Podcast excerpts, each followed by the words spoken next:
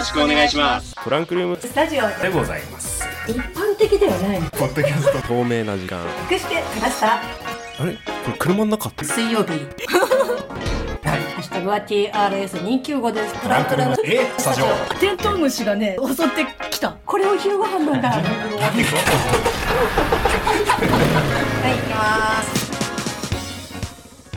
3月の2日、えー水曜日となりました。3月に入りましたね。今月もよろしくお願いいたします。トランクルームスタジオパーソナリティ第一です。はい3月もよろしくお願いします。パーソナリティみおです。はい。よろしくお願いします。ね。いやよろしくお願いします。本当に暖かくね、なってきましたねっていう感じですね本当に。はい。もう花粉が来て目がかゆいですよ。ああらえっと花粉症でしたっけ？こんな会話をした記憶がちょっとないんですけど。そうね。まあ鼻炎持ちだったっていうのもあって、鼻は年がら年中詰まってたんですけど、はいはいはい。なんかもういろいろあって去年それを治療をしてえ？でまああの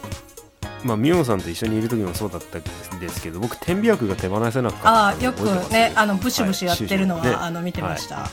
あれやんないんですよもえ？そんななんかさ治療とかできるもんなの？う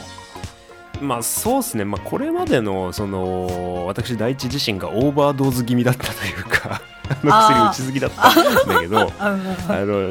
ちょっともう行こうということでこう耳鼻科に行ってですね、うん。えーお前打ちすぎだぞと。あ 言われまして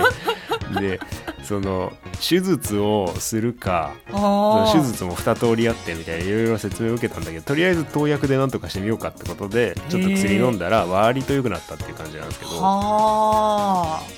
まあまあまあ鼻は年がら年中詰まってたんで、うん。花粉症の自覚もないままずるずる来たんですけど、もうここ数年はですね目の方にも来まして今はもうちょっと目がかゆいっすね。いやーもうご愁傷様としか言えないんですけど。みおさんなんともないんだっけ？なんともないけど最近なんかね、うん。鼻がちょっとやったらムズムズするなっていう感じはあるぐらいで、特にこうんうんうザ花粉症みたいなあの症状は全くないので、うんうんうんうんこう身近で結構こういらっしゃいますけどああ、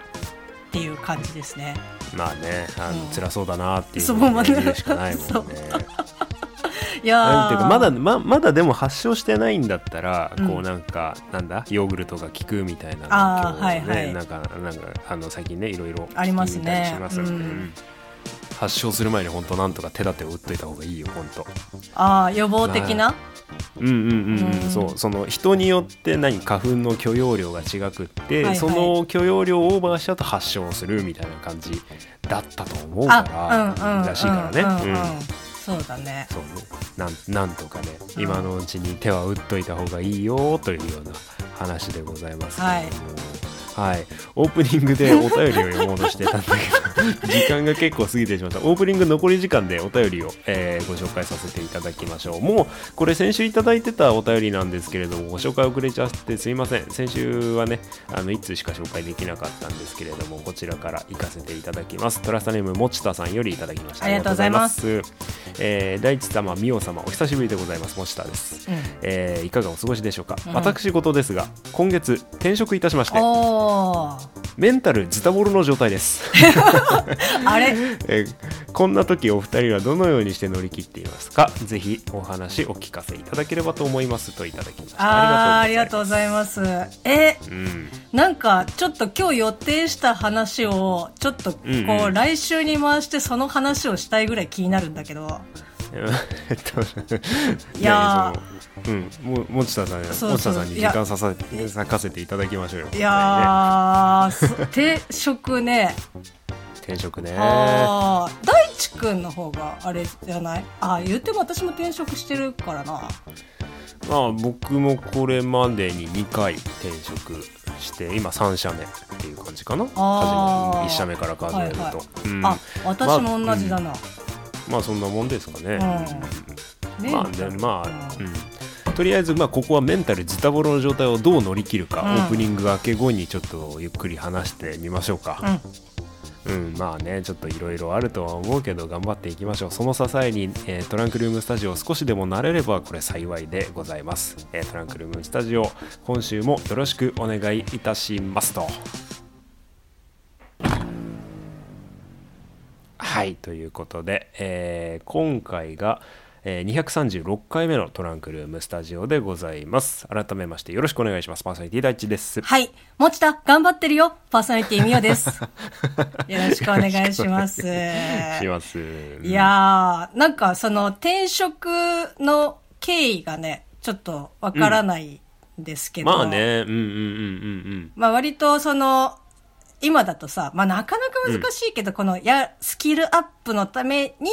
こう転職をするっていう方もいらっしゃるし、うんうんうん、まあもうね、あの、現状もう無理だっていうので転職をする方もいらっしゃると思いますし。まあまあまあね、千差万別でございますけれども。メンタルがこうね、やられてしまっている。どういう方向かによるよね。あの、まあ、うん。新しい環境に身を置くっていうのは疲れることでもあるとは思うんだけれども、うん、その仕事ができなくてへこんでるのかっていうのとかあとはそのうんまあねなんかいろんなことがあるわけじゃない。はいはいはいはい。うんうん、まあそうだ、ね、例えばか彼女と別れてへこんでるのかとかももちろんあるわけだしさ。ああそう、まあまあ、仕事がとかじゃなくてってことね。うんそうね原因に対しての対処療法みたいなのはやっぱいろいろあるんだけど、ここはやっぱり広い意味でへこんだ時とか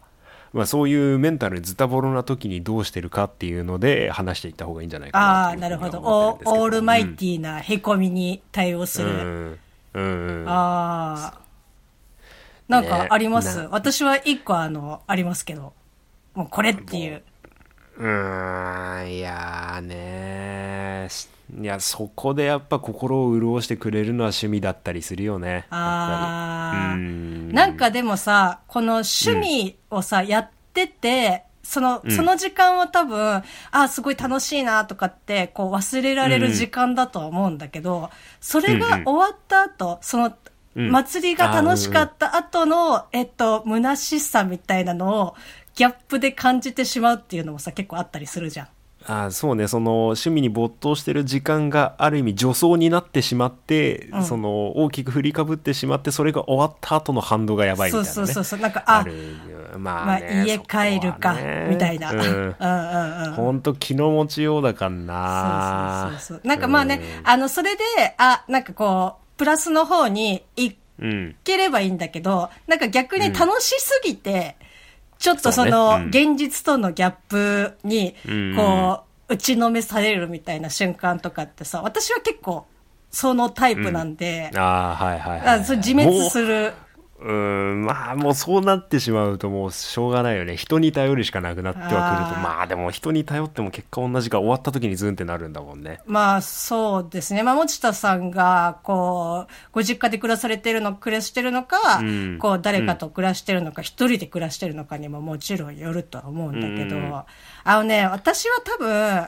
あの、うん、これが一番ね、私はいいかなって思うのは、うん、み、みおさんはね、あた、あのですね、はい、あの、まあ、YouTube とか、まあ、Apple Music とかでも、うん、まあ、探せばあると思うんですけど、えっと、水の音を、えっと、ひたすら聞く。あのね、これ、これマジでおすすめ。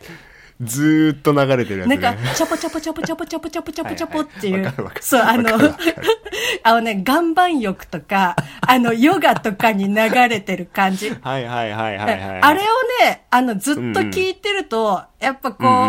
ん、まあ、記憶はないですけど、あの、用水の名残みたいな感じ。はいはいはい。で、あの、うん、アップダウン、アップこそしないけど、なんかだんだんね、うん、気持ちがちょっとね、和らいでいくっていうか。うん。まあ確かにね、あの、いろいろ調べると、なんだっけ、脳のなんちゃら波を刺激みたいなさ、落ち着かせるみたいなあるよね。うん、そうそうそうそうそうそう、あるあるある。はいはいはい。あまあ確かにね、その、何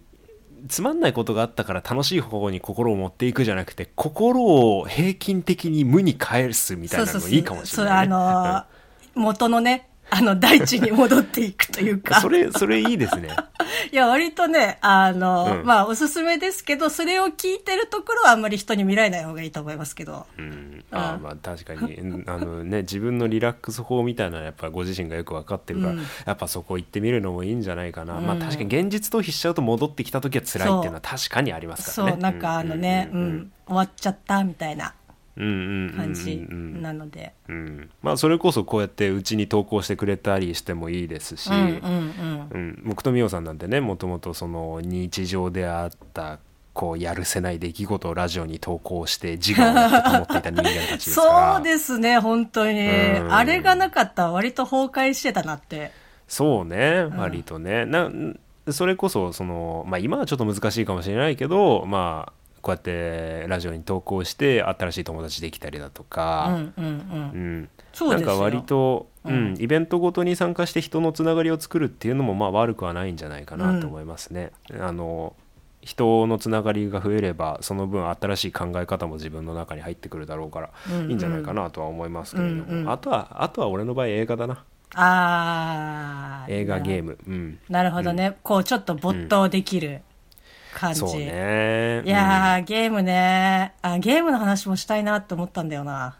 ああの今日もともとねする話がちょっとあったんだけど、う。ん、ちょっと持田さんから来てるから紹介しようよってことで、今このようになってますけどどうぞそっち行く？えゲームの方ってこと？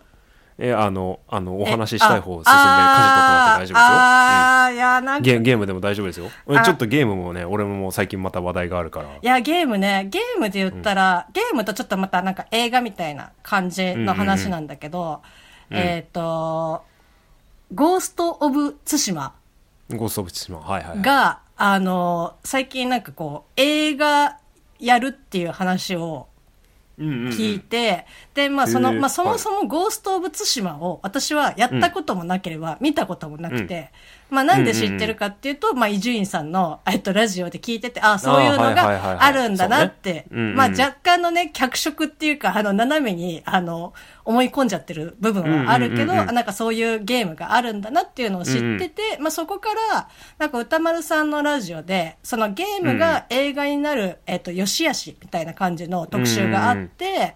うんえっ、と、まあ、そこで、まあ、ゴースト・オブ・ツシマとかが、まあ、今後、こう、映画化されるっていうので、えっと、結構期待してますよねっていう話を聞いたんで、うんうん、ああ、なんか、割とアンチャーテッドとかも、あれ、ゲームなん、うん、あ、もう知らなくて、うん、あそうゲームだっていうのが。だから、ああ、割となんかそういう、その、ゲーム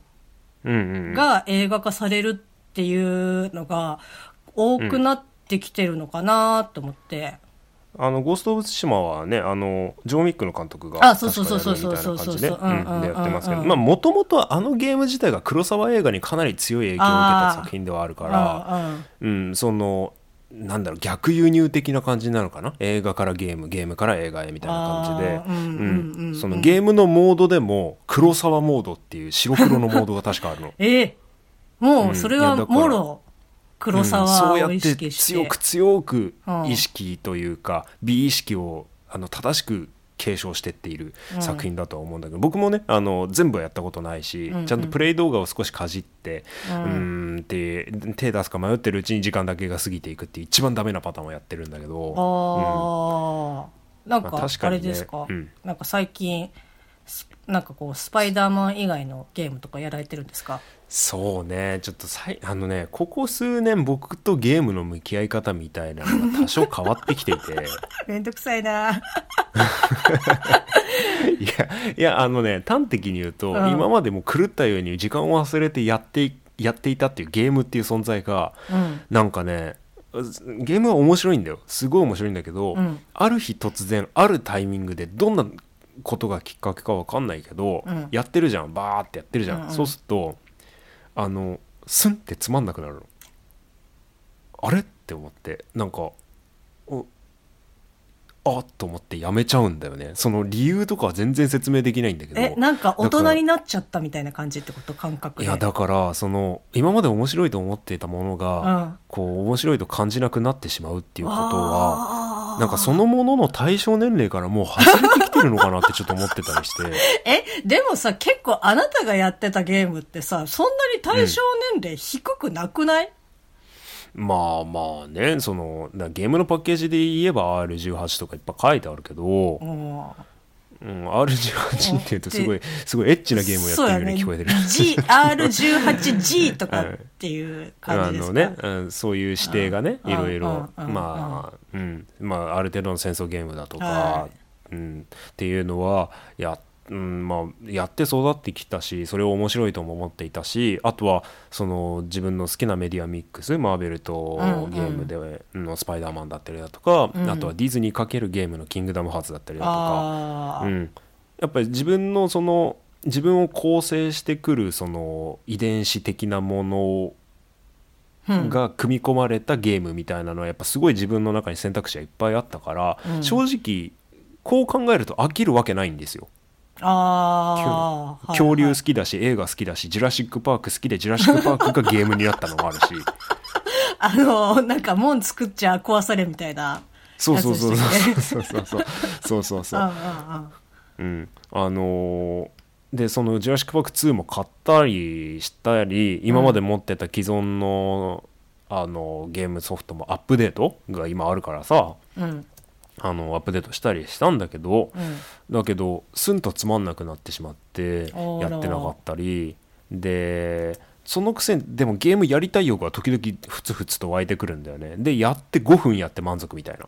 あ、うん、のが続いていて、うんうん、でも最近ちょっとまたゲームの話題があるってさっき言ったのは、うん、ヤフーオークションで僕が高校3高校1年生から3年生の時に狂ったようにやっていた、うん、プレイステーション3の、うん、あのプレイステーション3がヤフーオークションに出てたんですよ。ほう。今プレイステーション5の時代じゃないですか。まあそうですね。私は2で止まってますけど、うん、で 3, 3が安く手に入っちゃったんですよね。なぜだか。あらうん、あの8000円という価格で手に入りまして。ああそれはなんていうんですかね。まああの当時に比べるとまあまあ破格というか、まあ、当時ね。もう数数万円もいいところですから。え諭吉1枚で買えちゃうんだ3そうそうそうそうそう、えー、でまあソフトに至っては400円とかなんですよ、今。あまあ ゲオとか行くとね。まあまあゲームはね、うん、安いですからね、うん、世代遅れのゲームはね、うん、だけどその世代遅れのゲームは僕が青春時代かなりの時間を割いた、そのゲームなんですね、まあ、はいはい、あのメタルギアソリッドっていうまあ、戦争ゲームなんですけど。はいはいはいはい、であのプレイステーション3を手に入れてそのメタルギアソリッド自体は、あのプレイステーション5だとあのやれる作品が限られるのよ。今までは5作品以上出てるんだけど、うん、そのプレイステーション5でできるのは5のみだだったりだとか、うんうんうん、僕がやってるのはメタルギアソリッド4なんですけどメタルギアソリッド4はプレイステーション3じゃないとできないんですよ。ああはいはいはいはいはい、はい、うん、だから今そのメタルギアソリッド4をプレイステーション3ごめん 英数字がいっぱい出てきて分かりづらいと思うんだけど、うんあのプレイステーション3のゲームを今やっていて、うんうん、久しぶりにゲームをポイッと投げ出すことが今なくなってるの。おうん、いやだからまあってなると、うん、あの対象年齢を過ぎた論っていうのはちょっと違ってくるんだなと思っていて。まあそうね。うん。だからその自分の中の何さっき言った高校3年間ぐらいをさ、うんうん、あの結構な時間を費やしたっていうものは自分の中にまだ残っているんだと今思っていて。ああなるほどね、うん、えでもなんかこうやっぱさ昔やってたもの懐かしさみたいなものとかっていうのもさやっぱある？わけじゃん。その新規でのゲームとかっていうよりも、うん、ああなんか、うん、あこここうだったな、みたいな感じで、多分その当時の、こう、刻み込まれてる、なんかこう、高校生第一の、こう、なんか感覚を大人になってちょっと俯瞰しながら、こう、味わえるって楽しむもあったりするのかね。そうね。うん。あのあとね高校生の時に許せなかったプレイっていうのが今平気でできるようになって僕はすごい完璧主義だったんですよ ゲームにおいて。ああはい。あのまあメタルギアソリッドっていうのはこう敵兵がうろうろしてる中を倒すんじゃなくて見つからずに進むゲームなんですよ、まあ、かくれんぼしながら進むゲーム、はいはい。うん、あの迷彩服を着替えたりして、こう草むらに隠れたりだとか、時には段ボールをかぶって段ボールに擬態したりだとか、はい、そういうことをしながら進んでいくんですけど、うん、あの敵兵に見つかると「はいダメ」っつって最初からやり直してたんですよ。あ、それはそのプレイ自体、そのゲーム自体には支障はないけど、第一ルール的に、第一ルール的に、あの、もう一回やり直しという。だって俺が操ってるの伝説の傭兵なのにこんなとこで見つかるわけないじゃんって思っちゃう。思い入れが。そうだからねだからその見つかったらやり直し見つかったらやり直しで全然ストーリー進まないみたいな感じだったんだけど。いやそれはやり込みすぎだね。もうもう今はもうバンバン見つかりながらバンバン倒しながらバンバン隠れずにいくみたいな。そういうプレーをしていて。当時じゃ考えられない。そうそうそうそうそうそうっていうのをやってまたちょっと今別の楽しみ方が出てきてるなーっていう感じですね。でもなんかさ、まあ、その、うん、見つかったら自分ルールでもう一回やり直しってさなんかこう、自分で課してるけど結構ストレスにならない？そうそうそうそうそうストレスだね。なんか全くかよみたいな感じになるストレスを今あのかけずに楽しんでるってことね。そうそう。そのストレスから解放されたからまた新たな楽しみ。いやこれ普通の楽しみ方なんだよ ゲームとしては。当時の俺が異常なんですけど。誰が頼んだわけでもない。そうそうそうそう別にクリアしたからといって何があるわけでもないのに、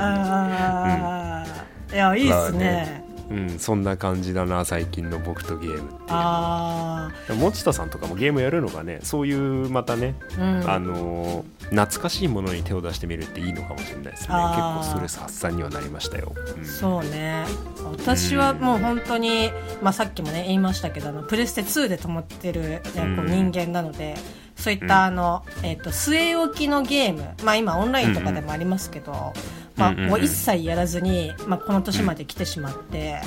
うん、でまあ最近やってるゲームだと、ゲームっていうか、そのアモングアスって、あの、まあ人狼ゲームなんですけど、なんかそれをこうオンラインで、えっ、ー、とまあいろんな人とこうやりながら、まあ誰が人狼かっていうのを、まあ、会議しながら、こう一人ずつなんかこう釣っていくみたいな。まあ、ゲームがあってで、まあ、それを最近、本当になんかこうオンラインこそ本当一切やってこなかったから超ドキドキだったけど、まあ、友達のグループに入れてもらってやったりとかしたけど、まあ、なんかあなんか新しい発見というか。ああ、うん、すごいね。いやもう本当にこの年になってマジ新しいことやるののハードルの高さよみたいな。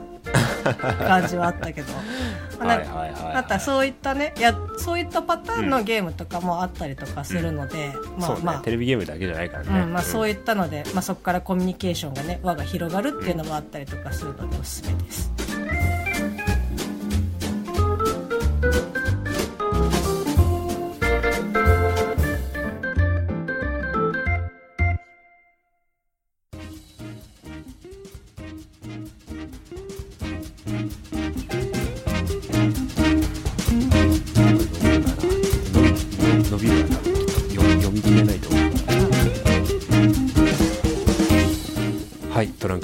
スタジオ236回お付き合いいただきましてありがとうございました。ありがとうございました。なんとみおさん。はい。えっとですね収録中にお。あのお便りが来ましたので読みたいと思います。すごい生感。いや本当ね。うん、ツイッターで告知してよかったです。本当ありがとうございます。はい、えー、メッセージフォームにいただきました、えー、ユーザートラスターネームカリーさんいただきました。ありがとうございます。お久しぶりでございます。えー、大地さん、みゆさん、こんばんは、えー。ちょっと遅れましたが、祝復活ということで久しぶりにお便りを送らせていただきます。ありがとうございます。はいえー、早速楽しく聞かせていただきました、えー、大地さんの YouTube も見ましたよということでありがとうございます。えー、と大地さんは基本的にミオさんに対しても塩対応なのかなと思っていましたが、うん、YouTube でも車に構えた鹿さんに対してまあまあ塩味強めの対応で 笑うとともに安心感がありました。ありがとうございます、ね、はい、あの皆さん YouTube 見てくださいね。YouTube の話もまた今度したいな、うん、はい。え続いて、はい、えー、ノーウェイホーム会も楽しく聞かせていただきました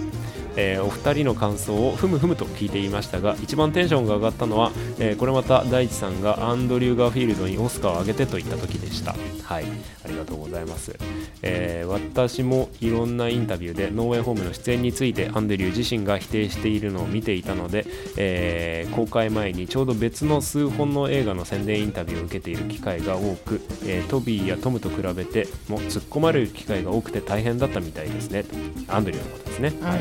えー、映画公開してからのインタビューは、えー、全世界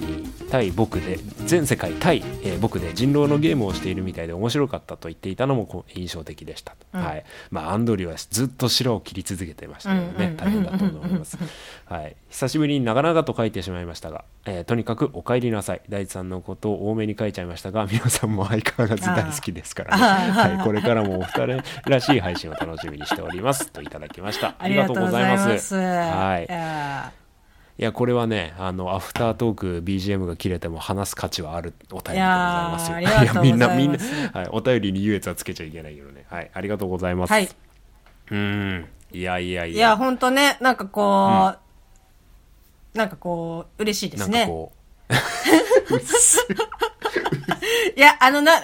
ちゃうね。あの、違う、あの、やっぱり。リスナーの皆さん、こんなんでいいのかね、本当にね。いや、ね、あの、本当ね、大地くん多めでっていうふうに言いつつ、あの、最後ね、私の名前を書いてくれたっていうところが、まあ本当に分かってるなという。もうこれ、あの、書いてなかったら私は多分すねますから。あの、そこら辺はね、あの、ある程度のこう、はい、長さの時間を共有しているので。忖度していただきました、ね、いや、忖度とか言うなよ。皆さんの気持ちをね推し量っていただいたのかもしれませんね。ありがとうございます。ね、はい、本当に。はい。えー、っとまあちょっとここでリスナーの皆さんとミオさんに対してもお願いであるんですけれどもちょっと近々ねあの車に構えた鹿チャンネルの話をさせてください。この収録の時の話とか、うん、あとちゃんとトランクルームスタジオで宣伝をがっつり機会を取らせてもらって再生数を伸ばしたいっていうのがあるので ぜひとも。あのー、本当当にねバイク乗ってて楽しいなって思ったのがすごい久々の時間、えー、久々にバイク乗ってて楽しいなと思える時間だったあの YouTube の収録の時は。うんっていうようなことで今度お話しさせていただければなと、え、思っております。うん、っていう感じかな。はい。そうですね。で、うん、収録の最中にお便りが来ましたのであのこのようにご紹介をさせていただきました。これからもですね収録前にあの何時から収録するよっていうふうにあの僕が覚えてる限り流していきたいと思っておりますので、うん、あの皆さんぜひぜひライブ感をね、あのー、持ってえー、ツイートだったりメッセージフォームにメッセージくれたらなと思っております。トランクルームスタジオの TIRS295 のハッシュタグか、えー、同時にねツイートには、えー、メッセージフォームへのリンクも貼っておきますのでぜひともそちらから送っていただければこのようにご紹介することできますのでぜひともご一緒にお付き合いいただければと思っておりますですよ。よろしくお願いします。はい。ということでちょっと伸びちゃいますけど、はい、伸びちゃいましたけどはい。今日こんな感じでいいでしょうか？そうですね、うん、その、うん、YouTube のえっ、ー、とまあ、番組の、えっ、ー、と、お話の後に、うん、まあ、またこれもね、うん、覚えてたらでいいですけど、まあ、大怪獣をね、うん、話せればなっていうふうに。そうね。もともと、もともと今日そっちの話をし,、ね、しようかみたいな、ね、いや、でもちょっとね、やば、持田さんのは、お便りはね、ちょっともう大怪獣に勝るものがありましたので。そうだよね。大怪獣の話なんかしてらんないもんね。いやもうあの 今リアルに、えっと、接点のある人間がね、一番大事